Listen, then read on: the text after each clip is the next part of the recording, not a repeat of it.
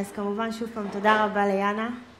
תודה רבה לכם שבאתם, שפיניתם את הזמן, שיצאתם מהבית, שלקחתם בייביסיטר, שיצאתם לעוד ערב, ואנחנו ממש שמחים לראות אתכם, למרות שממש קשה לי לראות הקהל, אז אם אפשר לעשות עם זה משהו, אני אודה כי זה ממש מסנוור.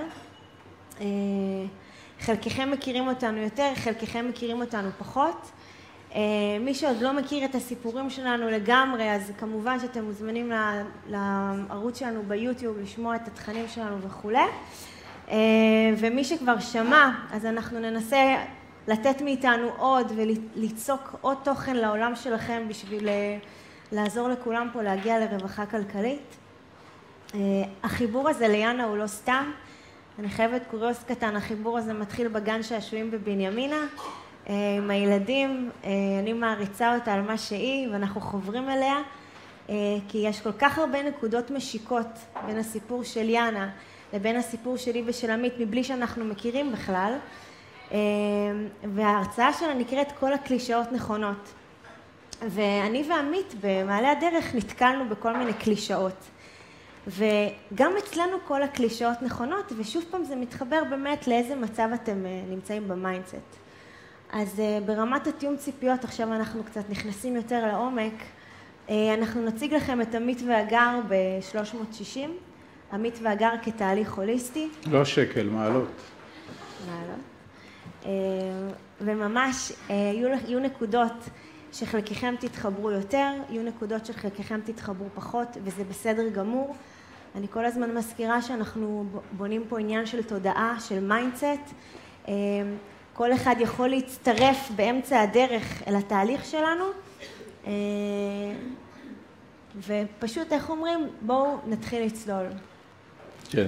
אז כן, כמובן. אז זה ברמת התיאום ציפיות. בחרתי להתחיל בשקף של טוני רובינס, שמישהו פה לא מכיר במקרה את טוני רובינס? וואו, איזה כיף. אז השקף הזה אומר שהשינוי, השינוי ממחר בבוקר, אוקיי? יכול להיות הרבה יותר כואב, פחות או יותר כואב, אם אנחנו לא נעשה שינוי. עכשיו, כאן אני למעשה רוצה לקחת אתכם ליציאה לדרך שלי ושל עמית. במסגרת הטיימליין, אנחנו כרגע נמצאים בינואר 2014.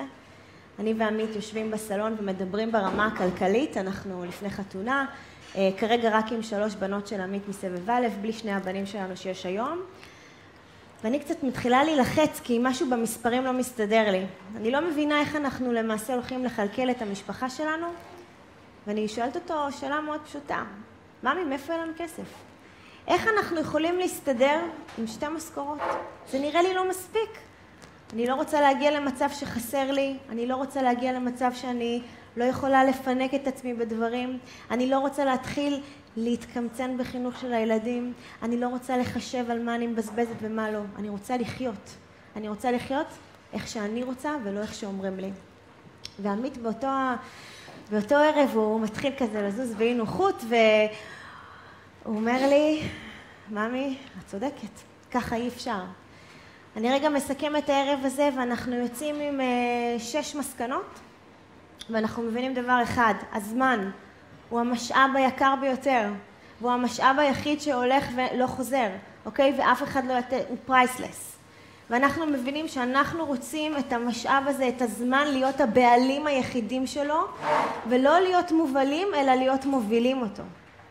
אנחנו מבינים שעל מנת שאנחנו נוכל לחיות ברווחה כלכלית, אנחנו צריכים ליצור לנו מנגנון של הכנסות פסיביות, אוקיי? עכשיו אנחנו יודעים, אנחנו יודעים, לא יודעים, אבל אנחנו כרגע נותנים לנו כותרות של היציאה לדרך. אנחנו מבינים שבשיח בבית, בטרמינולוגיה, אנחנו חייבים להתחיל לדבר על כסף. לא יכול להיות שהילדים שגדלים איתנו באותו הבית לא מבינים מה קרה להורים שלהם בלילה הזה. הם חייבים להבין שיש איזשהו שינוי לקראת משהו חדש שעומד לקרות. אנחנו מבינים גם שחייבים לשים לדבר הזה דדליין, זאת אומרת אי אפשר, זה אמנם ערב עם קלישאות ואנחנו גם נדבר על קלישאות, אבל כל מה שהגר אמרה עד עכשיו זה קלישאתי. ואם לא נשים לזה יעד מוגדר של מתי אנחנו רוצים לסיים או להגיע ליעדים האלה, זה כנראה יישאר ברמת הקלישאות, ואנחנו שמים לנו גם יעד ש... סליחה, כל היופי הזה, נגיע אליו עד ינואר 2020, ולמעשה אנחנו יוצאים לדרך קלישאתית מאוד, וגם זאת תהיה ההרצאה, ורק אצלנו, בניגוד לקלישאות של יאנה, אנחנו הערנו את עצמנו עוד לפני שבאה אלינו הבשורה המרה על חלילה מחלה או דבר אחר. זאת אומרת, לא באמת הייתה לנו סיבה לבעוט בדלי ולצאת מהמקום שיצאנו, ויצאנו ממקום מאוד חם, מאוד מפנק, מאוד כלוב זהב. אז הקלישאות האלה, הן גם מתחברות להרצאה של יאנה. אנחנו החלטנו למעשה שכלוב הזהב מבחינתנו, כי תבינו, גם בטרמינולוגיה, כולכם הולכים לעבודה, נכון? רובכם פה עובדים, ואנחנו פתאום קראנו למקום עבודה שלנו כלוב זהב. זה מילים אה, לא פשוטות. תחשבו שכל יום בבוקר אנחנו נוסעים לעבודה ואנחנו אומרים כלוב זהב, זה לא נעים, אוקיי? בסך הכל כשאתה קם בבוקר אתה רוצה ללכת לעשות משהו שאתה אוהב, אתה רוצה להרגיש טוב עם עצמך. אבל אנחנו מבינים שבשביל שהמהלך הזה יצליח, אני ועמית חייבים מחויבות זוגית, אוקיי? אני ועמית מתחייבים אחד לשנייה באותו לילה שאנחנו הולכים לפרוץ את הגבולות של עצמנו ואנחנו הולכים לעשות בשבילנו, אוקיי? ובשביל הילדים שלנו, אוקיי? זה רמה מאוד הוליסטית, אבל אנחנו מחליטים שאין שום דבר שהולך לעמוד לנו בדרך. ואז מגיעה הקלישאה של ג'ים רון, שהוא אגב המנטור של טוני רובינס, שהוא אומר שבשביל שדברים ישתנו, אתם צריכים להשתנות או אנחנו צריכים להשתנות. אה, אלברט איינשטיין קורא לזה, מגדיר אי שפיות בלעשות את אותם דברים ולצפות לתוצאות שונות. בעברית זה, תמשיכו לאכול בורקסים ואל תצפו לרדת במשקל, או מי שאוכל בורקסים הוא כנראה לא, לא ירד במשקל, והסיפור הזה עם לעשות שינוי אמיתי בתוכו, שזה מתחבר ממש כחוט השני למה שיאנה סיפרה פה, זה הדבר היחידי שיעשה באמת שינוי, כי צריך לפרוץ את כל המגבלות, וגם זה, מה שאני הולך להגיד עכשיו, תמיד ייתקע בחומה מאוד בצורה וגבוהה, שאנחנו מספרים לעצמנו בצורה של פחד. תמיד, תמיד יהיה פחד בכל הגדלים, בכל הרמות, בכל המינים, והוא יהיה מוזן ממי אנחנו, מה האופי שלנו, מה התודעה שלנו, מה לימדו אותנו כל השנים, מה שמענו. הפחד הזה ברמה האבולוציונית הוא בריא כי הוא ישריד אותנו, אבל ברמה של לעשות את השינוי הוא יעצור אותנו והוא יקפיא אותנו ויעצור אותנו ולכן רוב האנשים שינסו ללכת עם הקלישאות האלה ולהגיע לקצה לא יצליחו כי הפחד הזה ישתק אותם. ונגד הפחד הזה צריך להתמודד. איך אנחנו התמודדנו ומה אנחנו עושים איתו. אגב, גם היום אנחנו מפחדים, אה, אבל אנחנו יודעים לשלוט בזה. אחד, אנחנו מודעים לפחדים, יודעים שיש פחדים, אנחנו מדברים על הפחדים. אם זה ברמה הזוגית, אם משהו מפחיד אותי, אני אומר לאגר, זה מפחיד אותי. ואז אנחנו צוללים פנימה. בסוף פחד בעינינו בנוי בעיקר מבורות ומחוסר ידע ומקומפורט זון ומ... שוב, למה לעשות שינוי? נורא נוח לנו במקום עבודה ואנחנו נתפסים למקום עבודה כי רוב ההרצאה היא על, על פרנסה, אבל זה יכול להיות אה, על כל דבר אחר, אז נורא נוח לנו, אז למה לעשות את השינוי הזה? ו, ואז בפחד אנחנו מדברים על הפחד ומנסים להבין אותו, וכשמבינים אותו, אז מבינים שהוא לא כזה גדול, וצריך, כדי להילחם בו, צריך לצלול פנימה. כלומר, אם משהו מפחיד אותנו, לצורך העניין, אם ההשקעות מפחידות אותנו, אז בואו נלמד על השקעות. בואו נלמד על השקעות. איפה לומדים? נורא קל. יש יוטיוב, יש גוגל, ברוך השם אנחנו ב-2000 ו...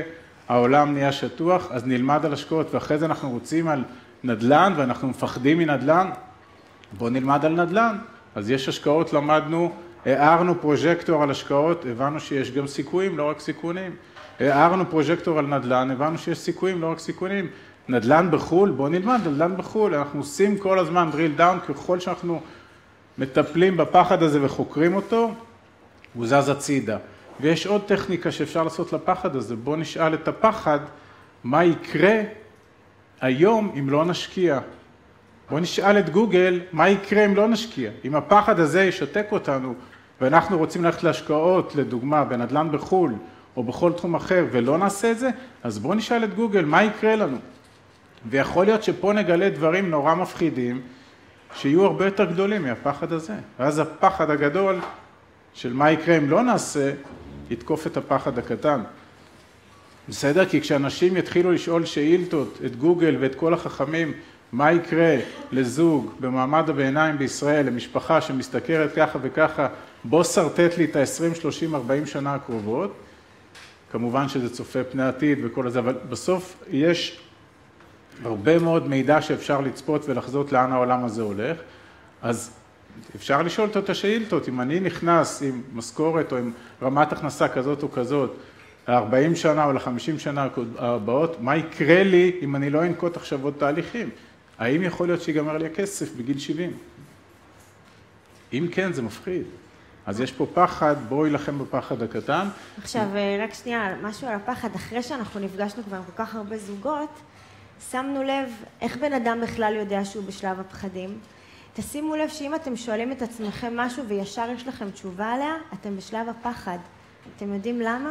כי לא התמודדתם עם תוצאה אחרת, אוקיי? אם אנחנו מכרנו דירות, אוקיי, והסטנו את הכסף מישראל לחו"ל, וכשאנחנו עולים לשיחת סקייפ, ודבר ראשון שאומרים לנו או האישה או הבעל, אני את הבית שלי לא מוכר, אתם בפחד. אתם יודעים למה? כי לא פירקתם אותו. אנחנו לפעמים אומרים שהבעיות נאמר, או האתגרים, או הפחדים, זה כמו קלקר.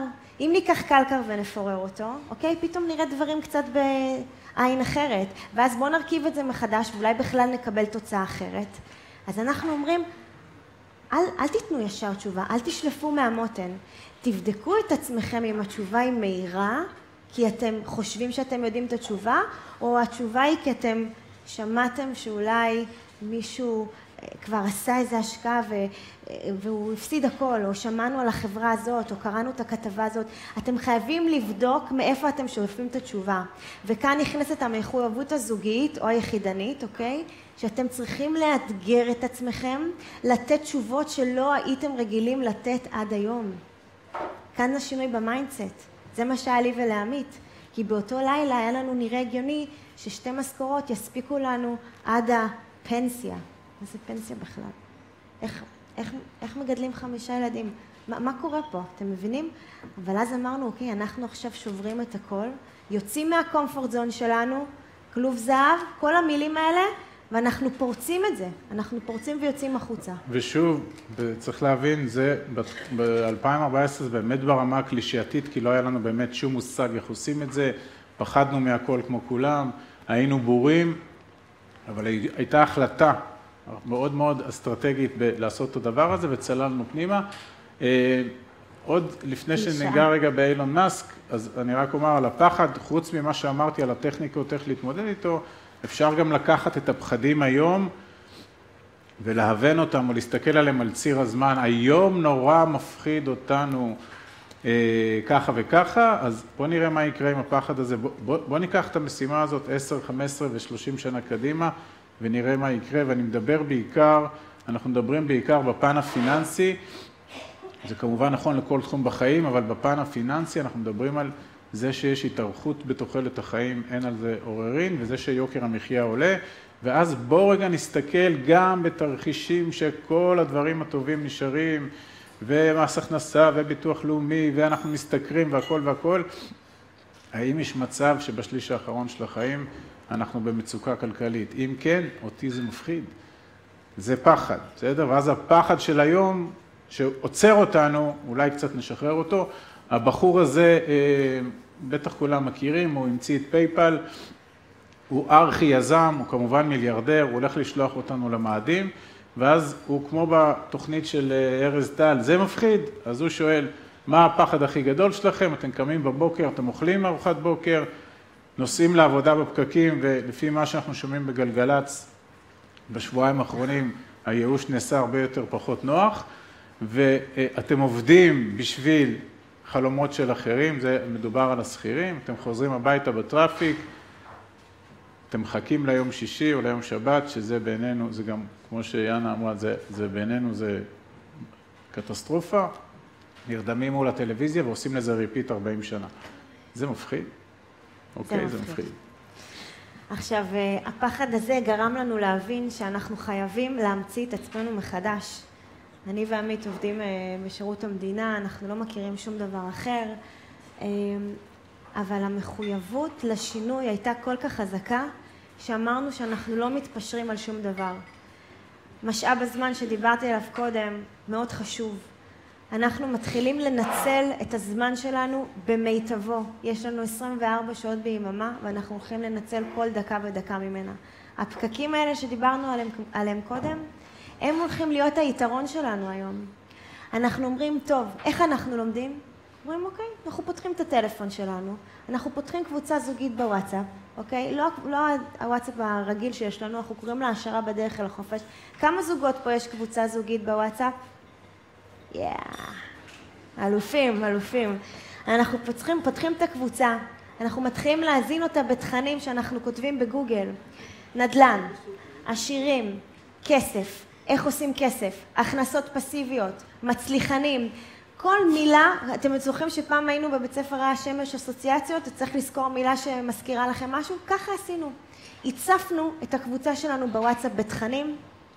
למחרת בבוקר, כן? בבוקר של אותו לילה, עמית נכנס לאוטו, הוא שלוש שעות על הכבישים, כל יום, אוקיי? שלוש שעות. אז עוד לא היו הרבה פקקים. כן, פשוט היה פקקים כמו כל יום. אני שעה וחצי ביום, ואנחנו מתחילים לשמוע בטירוף תכנים בלי הפסקה. אנחנו לא יודעים איפה אנחנו מתחילים, אנחנו בטח לא יודעים איפה אנחנו מסיימים. אנטוני רובינס, מי שראיתם קודם, שכולכם מכירים איזה כיף, אנחנו הכרנו רק לפני חמש שנים. לא ידענו מי זה. ג'ים רון, שהוא המנטור שלו, הכרנו אותו מיוטיוב, אוקיי? ופתאום גילינו שמתחת לאף שלנו יש עולם שלם, ואנחנו לא חלק ממנו, אנחנו בכלל לא יודעים שהוא קיים. אבל אנחנו מבינים שאנחנו רוצים להיות חלק ממנו. עכשיו, התהליך, כמו שאמרתי קודם, הוא חייב להיות הוליסטי. זה לא משנה רק איפה אני אשקיע. כשאני מדברת על ה emotion ועל האקשן, אני אומרת שהאקשן זה החלק הקל. ה emotion זה להגיע ב mindset להבנה שאני צריכה, או אנחנו צריכים, או אתה צריך לעשות שינוי, זה הרבה יותר חזק, אוקיי? ועל זה אנחנו עובדים. ואיפה אנחנו עושים את זה? עושים את זה במכונית. ומתי אנחנו עושים את זה? בדרכים. וכשאנחנו חוזרים הביתה, אם אנחנו עם הבנות, כי באותו זמן אנחנו בלי הבנים, אנחנו בזמן משפחה, הולכים לישון, אנחנו לא פותחים אה, ערוץ 2 או מה שיש היום, מאסטר שווה כל זה. לא. אנחנו מדברים על מה למדנו. ואנחנו מדברים על איפה זה פוגש אותנו, ואנחנו נוגעים בפחדים, ואנחנו שואלים אחד את השנייה, מה אנחנו עשינו היום בשביל היעד? אתם זוכרים? היה לנו מצפן. יש לנו מצפן, שנת 2020, ינואר 2020, איך אנחנו מגיעים אליו? אתה עשית היום משהו בשביל זה? את עשית משהו בשביל זה? כן עשיתי ובוא אני אלמד אותך. וככה אנחנו מזינים אחד את השנייה כל לילה. תוך כדי אה, צפייה בחומרים וכולי, אנחנו נתקלים בקלישה הזו, שהיא מהממת. עכשיו, יכול להיות שחלקכם רואים אותה עכשיו, אה, כתוב פה של אה, אנשים אה, עניים יש טלוויזיה מאוד גדולה וספרייה מאוד קטנה, ולאנשים עשירים יש ספרייה מאוד גדולה וטלוויזיה מאוד קטנה. עכשיו, הקלישאה הזו היא לא הייתה לי ברורה כשיצאנו לדרך. יכול להיות שאתם יושבים עכשיו, רואים אותה וכאילו אתם, נוח לכם בכיסא, כי אתם אומרים וואלה זה אני, כי אני הפסקתי לראות, נאמר, טלוויזיה ואני יותר שומע תכנים וקורא ספרים, אבל אני לקח לי זמן להבין אותה, ולקח לי זמן להתחבר אליה, וברגע שקלטתי את זה, הבנתי שמכאן מגיע השינוי שלי. כן, והקלישאה הזאת היא, אה, כמו כל הקלישאות שאנחנו מראים, היא לא נשארת על הלוח, אנחנו לוקחים אותה לחיים שלנו. ובכלל, בכל העולם הקלישאתי, אם אנחנו ניגש אליהם בציניות ובסקפטיות, לא יקרה מהם כלום. כחלק מהשינוי התפיסתי והחשיבתי, אנחנו אומרים, אנחנו, הקלישאות האלה הם זה אנשים חכמים שאמרו משפט שאם נצלול פנימה נבין את הזה, אגב זה גם משפט של ג'ים רון, ו, ו, ואנחנו בשנתיים, שלוש, ארבע האחרונות רואים הרבה הרבה הרבה פחות טלוויזיה ועוסקים בדברים אחרים. אה, בשנה האחרונה לדעתי אנחנו כמעט ולא רואים טלוויזיה, ואם אנחנו רואים דברים זה בטח לא חדשות ובטח לא אה, איזה מוסכניק דפק את ה... זה אתמול במקרה עברתי ליד טלוויזיה וראיתי את התוכנית שהמוסכניקים משקרים את, ה, את הקליינטים, או זה בסוף מה שרואים בטלוויזיה, אז זה, זה לא טוב לנו, זה לא עוזר לנו, ואנחנו מעדיפים להקטין את הזמן מסך ולהגדיל את הזמן קריאה.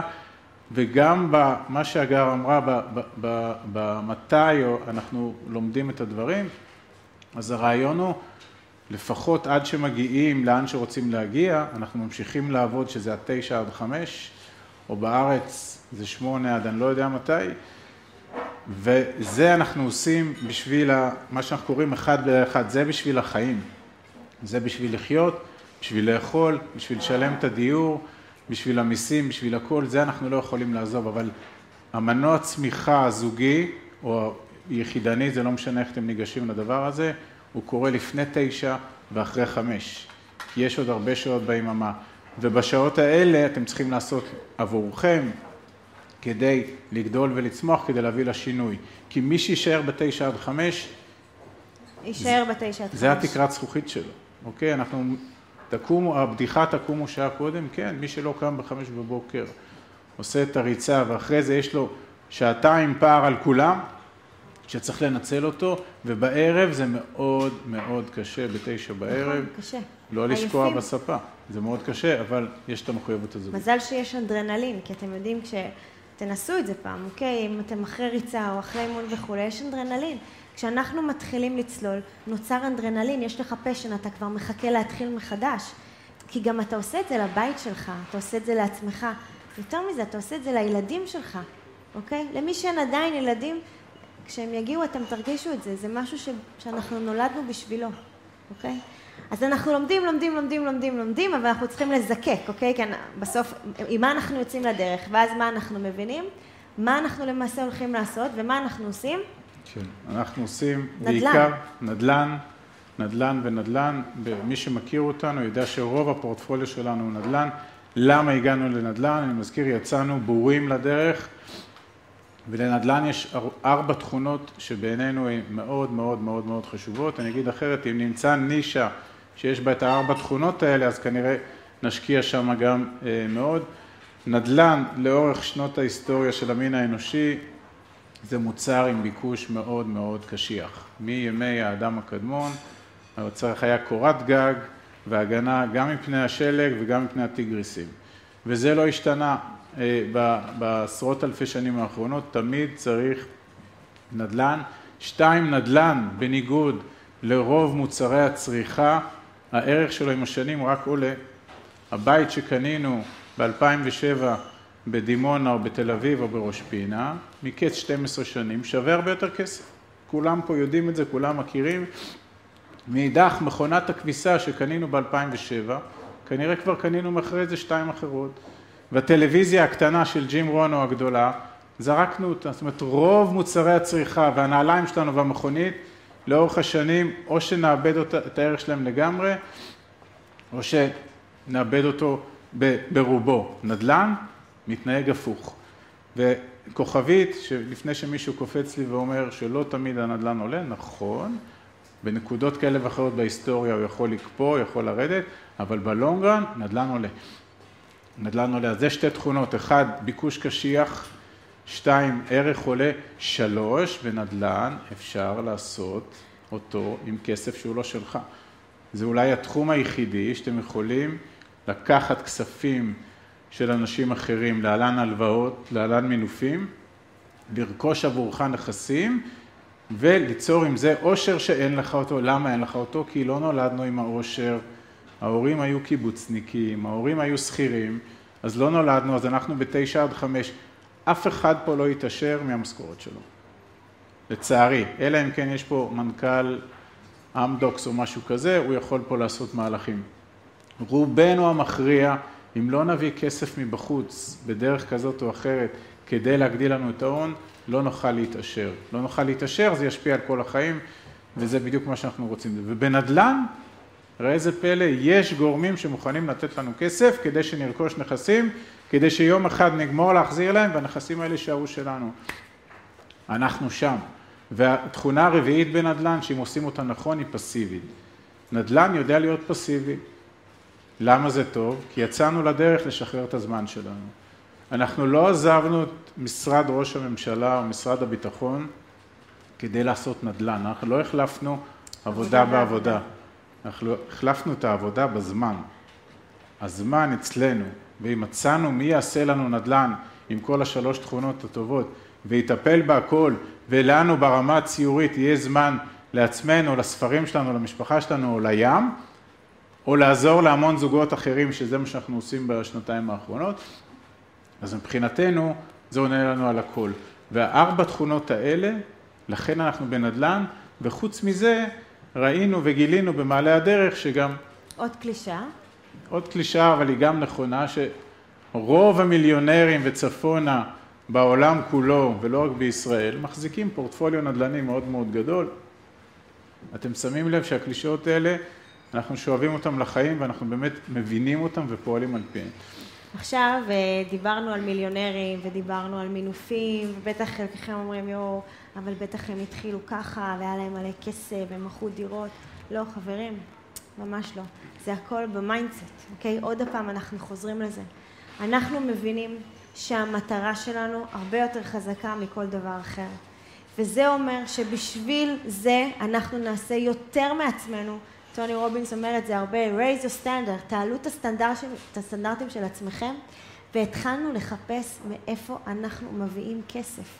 מאיפה אנחנו מזינים את המנגנון הזה שאנחנו רוצים שירוץ לצד החיים שלנו, שיביא אותנו לנקודה ב-2020 בשביל שאנחנו נהיה חופשיים ללכת לים כל יום. כי, כי זה מה שרציתי. באמת אמרתי לו, ממי, בא לי ללכת לים כל יום, איך, איך גורמים לזה לקרות? אוקיי? עכשיו בסדר, זה כאילו מצחיק ללכת לים. אבל כן, אני רוצה לעשות מה שבא לי. ועכשיו אני לא רוצה לשמוע תירוצים כמו אין לי זמן, אבל אני מרוויח ככה, ואנחנו מרוויחים ככה, ואז אנחנו עם הילדים, ואני עובד, אבל יש לי קביעות, ואני פדיתי את הקרן להשתלמות. לא, זה לא מעניין אותי. אתם צריכים לאתגר את עצמכם להביא כסף. אתם כל הזמן צריכים להיות עסוקים בסוגיה הזו. עכשיו, לא סתם עמית דיבר על המינוף, כי זה שם קיים. מישהו יכול לאפשר לכם לקנות נדל"ן, להיות בעלים של נדל"ן. מכאן מתחיל השינוי. זה סוג הדברים שאנחנו רוצים שתיקחו איתכם מכאן, מהערב הזה, ותצאו את זה הביתה ותתחילו לחשוב איך גם אנחנו יכולים להגיע לסוגיה הזאת. וזה... עכשיו, רק אה, בבקשה. קוריוס קטן, זו כתבה שהייתה השבוע בוויינט. אוקיי? מישהו ראה את הכתבה הזו? אני הרגשתי כאילו עשו את זה בכוונה בשביל ההרצאה שלנו. היה חסר לנו שקף. עכשיו תראו, כתוב פה שיש טריליון שקל ששוכב בעו"ש במדינת ישראל. אתם מבינים את זה? אני לא יודעת כמה מכם יש לכם, יש לכם כסף בעו"ש, אבל חברים, אנחנו כבר הרצינו, והיו אנשים עם מיליון שקל בעו"ש, ובסיום ההרצאה הם באו אליי ואמרו לי, אנחנו מתביישים, אנחנו לא מאמינים, אנחנו מאלה, לא התעוררנו. אני אומרת להם, לא, הכל בסדר. כל דבר בזמן שלו, כנראה שיש סיבה שלא התעוררתם. אז אם זה מדבר למישהו כאן שיושב בקהל, אני מבקשת לקום מחר בבוקר, להזיז את זה מעובר ושב, עד שתגיעו איתנו לפגישה. בסדר? קוריוז אה, קטן. אה, הסיפור הזה של ההון הזה, שהוא נקרא הר השקלים, ששוכב בעו"ש, למעשה אנחנו שמים אותו פה כדי להגיד שאין דבר כזה באמת ברמה האמיתית, אין דבר כזה, לא חסר כסף, אוקיי? כי רוב האנשים שזרמו איתנו עד עכשיו בהרצאה, בשקף של המימון, אחי, יש לי חצי מיליון שקל, מה אני יכול לעשות? אז אני אומר, לא חסר כסף, יש פה טריליון שקלים שזרוקים באיזשהו מקום שהם לא מטופלים נכון, וכמו שהגר אמרה, איך שלא תהפכו את זה, הריבית שמקבלים עליהם איננה מדביקה את, המשק... את, ה... את, ה...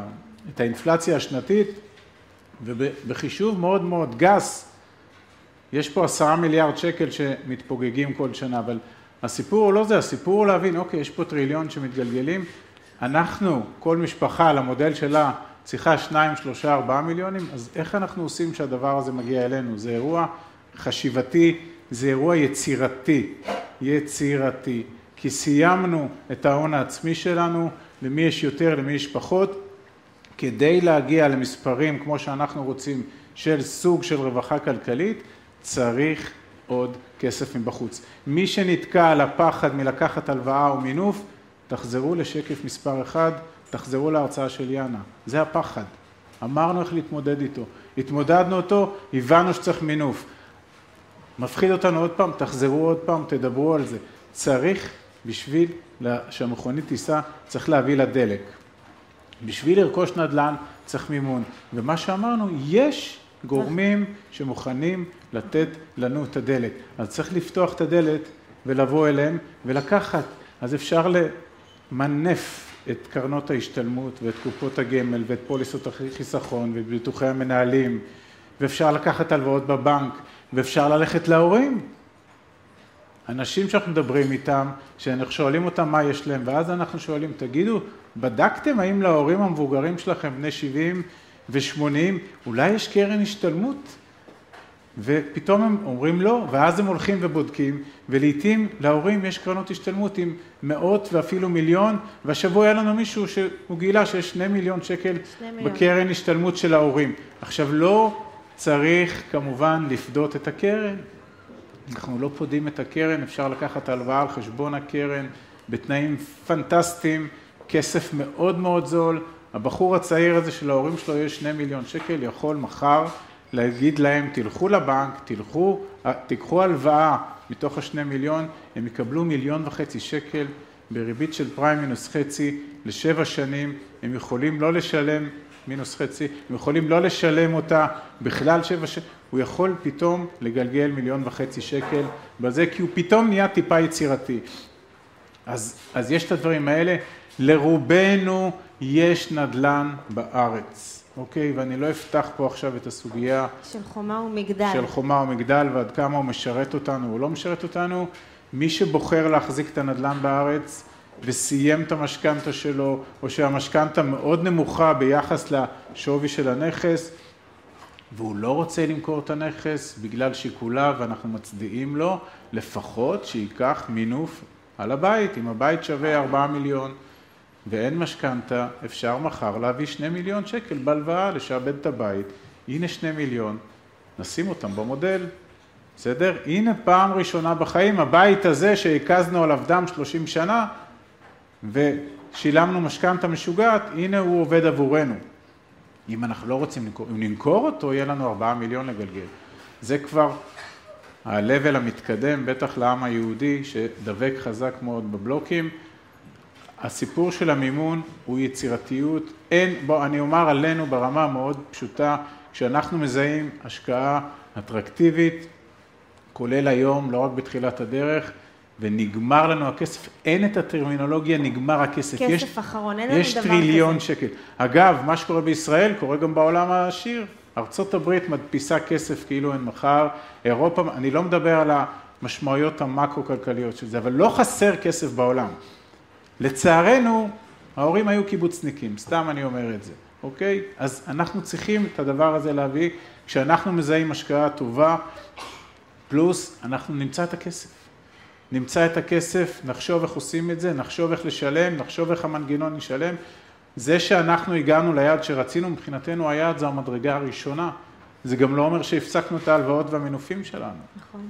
אין דבר כזה, בסדר? אגב, מי שנכנס לנדל"ן, לעולם יהיה ממונף ברמה כזאת או אחרת, כי זה העוצמה של הנדל"ן.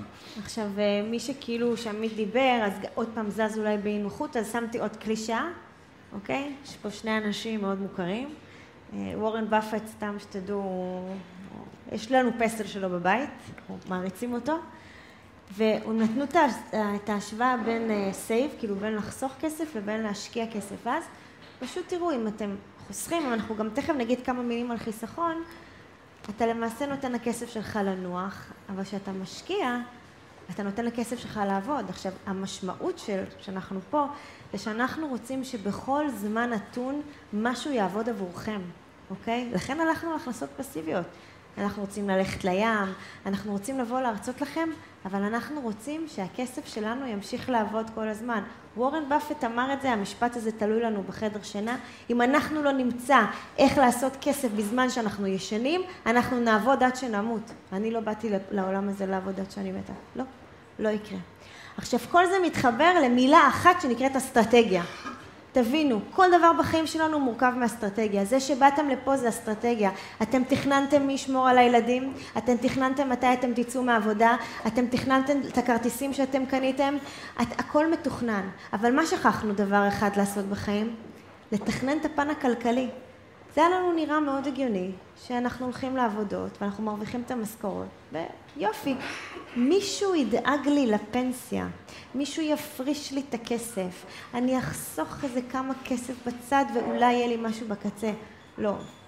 אני דואגת לי לפנסיה, אני דואגת לי לחסכונות, ואני דואגת לי למקורות הכנסה, אוקיי? וכשאנחנו יוצאים לדרך במחויבות הזוגית, יש שתי מילים שחוזרות על עצמם כל הזמן. כמה ומתי. כמה אני רוצה להרוויח ומתי. וכל יום אני בודקת מה אני עושה בשביל זה. כל יום, אוקיי? עכשיו זה משהו שיש פה עוד אמ, קלישאה כזו, קטנטנה, שמראה איך אני, איך אני ועמית היינו ב... גם את התמונה הזאת שאני רואה את האיש הזה שמחזיק את הסל עם הביצים, אוקיי? כשזה נפל הכל נשבר, אוקיי? זה יכול, אתם יודעים, תיקחו את זה, נאמר ויפטרו אתכם מהעבודה, אולי תחליטו שבא לכם לה, להפסיק לעבוד במה שאתם עושים ולהחליף עבודה, ולעומת זאת, אם יש לי כמה מקורות הכנסה, אז תראו מה זה אומר, שלמיליונר ממוצע יש לו שבע מקורות הכנסה נוספים. למעשה רובנו, רובכם, היום יש שני מקורות הכנסה בבית, שזה שתי המשכורות. אגב, באבולוציה עד לפני 50-60 שנה משפחה בישראל חיה ממשכורת אחת, לרוב זה היה הגבר, האישה נשארה בבית. יוקר המחיה והקדמה דחפה גם את האישה החוצה, וברור לכולם, ולמי שלא ברור פה אז שיתעורר, שגם השתי משכורות האלה לא מספיקות. ולמעשה האמירה שלנו, השבע, שמונה, עשר, עשרים מקורות הכנסה נוספים, הם קודם כל צריכים להיות פסיביים, כי אנחנו לא יכולים לעבוד בעשרים מקומות עבודה. אז זה, צריך להיות פסיבי. שתיים, אנחנו טוענים שהעידן הנוכחי, כבר כל משפחה, רוב המשפחות בישראל צריכות את המשכורת השלישית. אבל אין כרגע מי שיביא אותה, כי הילדים, אנחנו לא נוציא אותם אה, לעבודה, נכון? אז האישה עובדת מאוד קשה, והגבר, ודיברנו, ומרוץ העכברים, הם שניהם ביחד על הקשקש. אנחנו ב-90 ומשהו אחוז מהזוגות שמדברים איתנו, מה שהם מרוויחים זה מה שהם מוציאים. לגמרי. מה שהם מרוויחים זה מה שהם מוציאים. ואם אין עוד גורם, או שניים, או שלושה, שמתחילים להביא כסף שהוא לא נצרך בשוטף. חבר'ה, אנחנו השבוע עלינו עם זוג לשיחה שהוא מרוויח 60 אלף שקל. אנחנו תמיד שואלים כמה אתם מרוויחים וכמה אתם מוציאים. וכמה הם מוציאים? 60 אלף שקל. והזוג שמרוויח 15 מוציא 15. זה, זה אלה שלא במינוס, כי עם המינוסים יש לנו בעיה. והזוג שמרוויח 40 מוציא 40. זה מתמטיקה וכולם יודעים על מה אני מדבר. מעטים מעטים חוסכים אלף, אלפיים, שלושת אלפים, ויש מעטים מעטים מעטים שמייצרים buffer של חמשת אלפים שקל בחודש וגם פלוס בין ההוצאות להכנסות וגם מה שאמרנו קודם, אם זה שוכב בחיסכון בעידן ריבית אפס, כנראה זה לא ממקסם את עצמו, אז אולי מנטלית צריך לעבור להשקעה ולא לחיסכון. אבל עדיין האמירה, חייבים עוד מקורות הכנסה. אם אין עוד בן זוג, אנחנו עדיין חיים בזוג ולא בשלישייה או ברביעייה, אז צריך לייצר פה את המשכורת השלישית והרביעית, וזה בא בהכנסות פסיביות, ולכן אנחנו בנדל"ן. הכמה ומתי זה המצפן. כשיצאנו, כמה ומתי. כשעולה זוג לשיחה, כמה אתם רוצים להרוויח, לא מהתשע עד חמש, מהמנגנון הנוסף. אוקיי, רוצים 20 אלף שקל, מתי? שש שנים. בסדר, אז עכשיו, הנה, מפה עכשיו יוצאים לדרך. בדיוק, לפה אנחנו יוצקים למעשה. יש לנו את הפודקאסט שאנחנו הקלטנו על בחירת שחקני אלפא, שזה למעשה מדבר על האקשן שאנחנו יוצקים לתוך האסטרטגיה. אוקיי? דיברנו על ה emotion, דיברנו למה, איך אנחנו מחליטים על הכמה ומתי, אבל אז אנחנו גם צריכים להחליט איך אנחנו עושים, נכון? איך אנחנו למעשה מפזרים את כל ההון הזה שאנחנו רוצים שאתם תעשו. ולא סתם הקלטנו אותו, הקלטנו אותו כי הוא משהו שאתם צריכים לשמוע יותר מפעם אחת, אוקיי? הסיבה שאני ועמית אה, החלטנו על השאלות שאנחנו שואלים את אותם שחקני אלפא, שאצלהם למעשה אנחנו מפקידים את הכסף שלנו, הוא לא סתם. כי בסוף אני רוצה לשמור על הקרן שלי, אני לא באתי פה להמר במרכאות כפולות ומכופלות על הכסף. עשינו פה תהליך של יותר מחמש שנים שנוגע בהמון המון נקודות שחשוב לנו כשאנחנו יוצאים לדרך שיענו על הפרמטרים שאותם למעשה למדנו. אוקיי, okay, אז אני מזמינה את כולם כשמסתיימת ההרצאה, כשאתם נכנסים לאוטו, אתם נכנסים ליוטיוב, אתם נרשמים כמובן כמנויים לערוץ שלנו ואתם שומעים את הפודקאסט על בחירת שחקן אלפא, כי הוא למעשה ישלים פה את כל התהליך ההוליסטי, וכמובן הוא גם מאוד ידבר על התמונה הזו. הוא גם עונה על פחדים. בסוף, איך שאנחנו היום בוחרים את השחקנים, אז קודם כל צריך לומר בצניעות, זה לא הרמטי, זה לא מאה אחוז ביטחון, אין חיה כזאת, וכל מי שמשקיע, בכל השקעה יש סיכון וסיכוי. אז אנחנו לא מתיימרים לעמוד פה על הבמה ולהגיד, פיצחנו את השיטה, יש לנו מאה אחוז הצלחות, ממש לא. אנחנו כן אומרים שלאורך השנים, על בסיס הניסיונות המוצלחים והפחות מוצלחים שלנו, הצלחנו לעטוף ולמזער הרבה מאוד סיכונים, וזה גם עונה לפחדים שדיברנו עליהם בשקפים הראשונים, כי בסוף יש פחדים, אנחנו לא הולכים הראש בקיר, אנחנו לא מתאבדים, אנחנו לא מהמרים, אנחנו לא שרלטנים, גם יש לנו חמישה ילדים בבית. זה לא אומר שלא ניקח צעדים. המודל שבנינו, ובשנים האחרונות הוא עובד מאוד יפה, מאוד מגן עלינו, ושוב אני שם את הכוכבית, שלא יתפרש מזה שאני חושב, או הגר חושבת, שלנצח נצחים כל ההשקעות שנעשה במודל הזה יצליחו. כנראה לא. שלא, אבל בסופו של יום אנחנו רוצים מאוד מאוד למזער את הסיכונים, כדי לענות לעצמנו על הפחדים. אנחנו טיפה מתכנסים לסיום. בחרתי לרשום אושר ואושר, ודווקא כאן בחרתי בעין קודם ואחר כך באלף. כי תבינו, העושר הכלכלי הוא אמצעי אל עבר המטרה שהוא העושר האישי, הוא העושר ההוליסטי. אנחנו רוצים, איך אנחנו אומרים, לרפד את ה...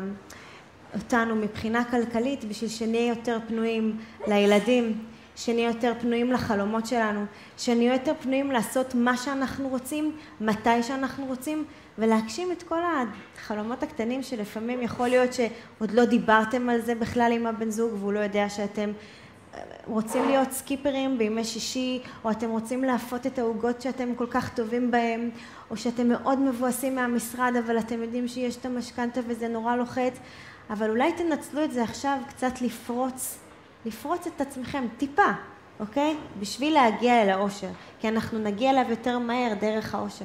עכשיו אני המצאתי שני משפטים שאני קוראת להם חיסכון זה עיוורון, אוקיי? ולמה אני אומרת את זה? כי חברים, יש זוגות שמצליחים לחסוך חמשת אלפים, כמובן, כשאני אומרת זוגות אני מדברת גם ליחידנים, אוקיי? שמצליחים לחסוך חמשת אלפים, ששת אלפים, שלושת אלפים שקל. תעשו חשבון בבקשה, מה זה נותן לכם, אוקיי? מה קורה עם השלושת אלפים שקל שאני מצליחה לשים כל חודש בצד? מה קורה בראייה שנתית? אל תסתכלו חודש קדימה, תתכננו שנים קדימה. אני קופצת רק בשביל השקף הזה, הוא... אתם מבינים, וורן באפט הוא כבר שגור לנו בלשון שאנחנו מצטטים אותו כבר בלי לשים לב. חייבים לתכנן קדימה. אם אתם חוסרים חמשת אלפים, אז תשימו אלפיים שקל בצד, אני איתכם, אבל שלושת אלפים שקל, תנו להם לעבוד בשבילכם, קחו הלוואה. לכו קחו הלוואה ותקנו את הפרה הראשונה שלכם. למה שהכסף לא יעבוד מ-day one? גם תקנו נדל"ן, גם ת, תנגסו בקרן כי אתם כל חודש תשלמו את השלושת אלפים במקום לשים אותו לישון וגם חלוף חמש, שש, שבע שנים גם סיימתם עם הקרן, גם יש לכם נדל"ן מניב וגם אולי יש לכם עליית ערך בקצה. אתם מבינים את הסוג פה של ההתעוררות? ואז אנחנו עולים עם אנשים שמצליחים לחסוך ואומרים להם חבר'ה הנה הפרה הראשונה שלכם, היא ממש מונחת לכם מתחת לאף, לכו, לכו קחו אותה. הפתגם השני שאני המצאתי, שאומרת פנסיה זה, זו לא מתנה, זו אשליה, אוקיי? מישהו יודע פה כמה הוא הולך להרוויח בפנסיה? מישהו יודע מתי הוא יצא לפנסיה? מישהו יודע מתי הוא יצא לפנסיה? מי ששישים וצפונה כנראה יודע, אבל מי ששישים ודרומה, צר לי לבשר, הוא כנראה לא יצא בגיל שהוא חושב, כי זה יעלה, וגם אני מאוד סקפטי אם מישהו יודע כמה הוא אמור להרוויח, דבר אחד בטוח, זה יהיה הרבה פחות מה, מהנטו שלכם היום. אוקיי, אז הנתונים האלה זה גם כן בתוך ההתעסקות שלנו המשותפת, מה קורה עם הפנסיות האלה והכמיהה הזאת למילה הזאת פנסיה שבכלל הומצאה על ידי ביסמרק ב-1860 כדי שהחיילים שלו, למשוך אותם בצבא עוד שלוש שנים כי אז התוחלת חיים הייתה 60 שנה מאז לא, מאז השתנו כמה דברים, אוקיי? מישהו המציא את הדבר הזה, השתנו כמה דברים.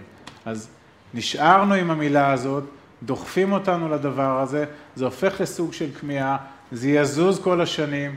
לאנשים, צר לי לאכזב, גם אתם תחיו יותר, גם היום אתם חיו יותר, וה-60 יהפוך ל-62 ול-65, וכנ"ל הגברים מ-67 זה יקפוץ ל-70 שנה, ואף אחד לא יודע אם בסוף לקרנות ולקופות יהיה גם את הכסף שלם. אבל נגיד ויהיה, עדיין תהיה נפילה מאוד גבוהה בהכנסות שלכם. בדיוק.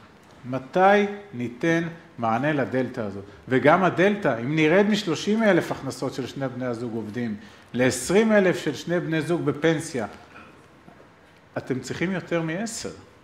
ה-10 הזה, לחזור ל-30 כשנהיה בני 80 ונצטרך מישהו שידחוף אותנו, בני 90, אז אולי הסועד הפיליפיני יעלה המון כסף, וכנראה שהבית אבות הסיעודי יעלה המון כסף, הוא יכול לעלות 60 אלף שקל לזוג, הוא מרוויח רק 20. אוקיי, אז התפיסה אבל, בואו נחכה לפנסיה היא בערך שווה לבואו נחכה לסוף המשכנתה. מה קורה לזוג שגמר אחרי 30 שנה לשלם את המשכנתה? נגול האבן מליבו ויש עוד 6,000 שקל כל חודש בזה. אתם שמעתם קודם מה קורה איתם, הם נעלמים. אין באמת עלייה בחיסכון ב-6,000 שקל כי הם יישאבו לחיים. ואז 30 שנה עבדנו כמו חמורים, שילמנו המון כסף לבנק על הזכות הזו שהוא נתן לנו להחזיק את הבית. הגענו לסוף הפנסיה, סליחה, לסוף המשכנתה, הלכנו לחגוג בני הזוג שסיימנו עם הסיוט הזה, ומה קרה בחיים שלנו? איך זה עזר לנו? יש לנו המון המון המון זוגות שהם חיים בשרידות יומיומית, בוויתורים יומיומיים, בתעדוף יומיומי על החוגים כן. ועל המסעדות ועל אלף ואחד דברים, והם כל הזמן על הקצה, ויש להם בית ששווה ארבעה מיליון שקל. מה הוא עוזר להם בחיים? אנחנו מביאים להם מדליה. ושוב, אני לא אומר עכשיו, לא קורא לאנשים, תלכו, תמכרו את הבתים, מה אנחנו עשינו, אנחנו יודעים, אבל זה דיסוננס וזה לא נורמלי. לא יכול להיות שאנשים יושבים על שלושה וארבעה מיליון שקל, דורכים עליו, עושים עליו מה שעושים, ובשוטף חיים ועם התפשרויות, מתפשרים, מתפשרים, מתפשרים. אם יחשבו הפוך או אחרת, הארבעה מיליון האלה או השני מיליון האלה יכולים לשחק לטובתם. אז הדבר הזה, פנסיה הוא אשליה, והדבר הזה, משכנתה, הוא סכנה, הוא גם דבר מאוד מאוד יקר, ולנו יש בעיה עם זה. לנו יש בעיה עם זה, וחלק מה, מה, מהסוגיה הזאת שאנחנו עומדים ומדברים ויועצים ל... לא יועצים, אבל יועצים. מדברים עם הרבה מאוד זוגות, זה לתת להם את הפרספקטיבה האחרת, כי רובנו הולחמנו ב-DNA בתוך המרוץ העכברים הזה, שאחד ממנו, בטח בעם היהודי, זה בוא נרכוש חלום הדירה הישראלית. למה אנחנו חולמים על בלטות ולא על עושר? גם מה... uh, let's face it, חינוך פיננסי אין, אוקיי? החינוך פיננסי כביכול שאנחנו קיבלנו, כל אחד שיושב פה. זה החלום הזה לקנות את הדירה, אבל בואו נעצור שנייה לבדוק האם זה באמת כמיהה שהיא נכונה. עכשיו בואו נדבר על אלה שאין להם דירה. אתם מבינים באיזה מצב זה שם אותם? הם בכלל מרגישים שהיעד הנכסף הזה כל כך רחוק מהם, שיכול להיות שזה כל כך משפיע עליהם על החיים שהם בכלל לא יודעים אם הם רצים לפני הזנב, אחרי הזנב וכולי. חלק מהדברים שאנחנו קצת רוצים לחדד פה לאנשים, שאתם רצים במסלול הזה של ה-comfort zone ושל מרוץ העכברים וכולי, שתעצרו שנייה לשאול את השאלות. אז השאלה הזו של אה, מה עושים מחר בבוקר שאיתה אנחנו נסיים, זה קודם כל מחליטים. אוקיי? אני ועמית תמיד אומרים, הוא אומר, לא מחר בבוקר, עושים את זה עכשיו, אני אומרת, מחר בבוקר צריך לתת לדברים קצת לחלחל. אנחנו אומרים דברים שאנשים, קשה להם לפעמים להתחבר, לבן זוג אחד יותר, לבת זוג, קשה, זה בסדר, אנחנו מבינים, אנחנו שורקים את זה, זה החיים שלנו, אבל אנחנו רוצים שאתם, קודם כל, תחליטו. תחליטו החלטה, אוקיי? אפילו שאנחנו מתחילים, שאנחנו יוצאים לדרך וכולי.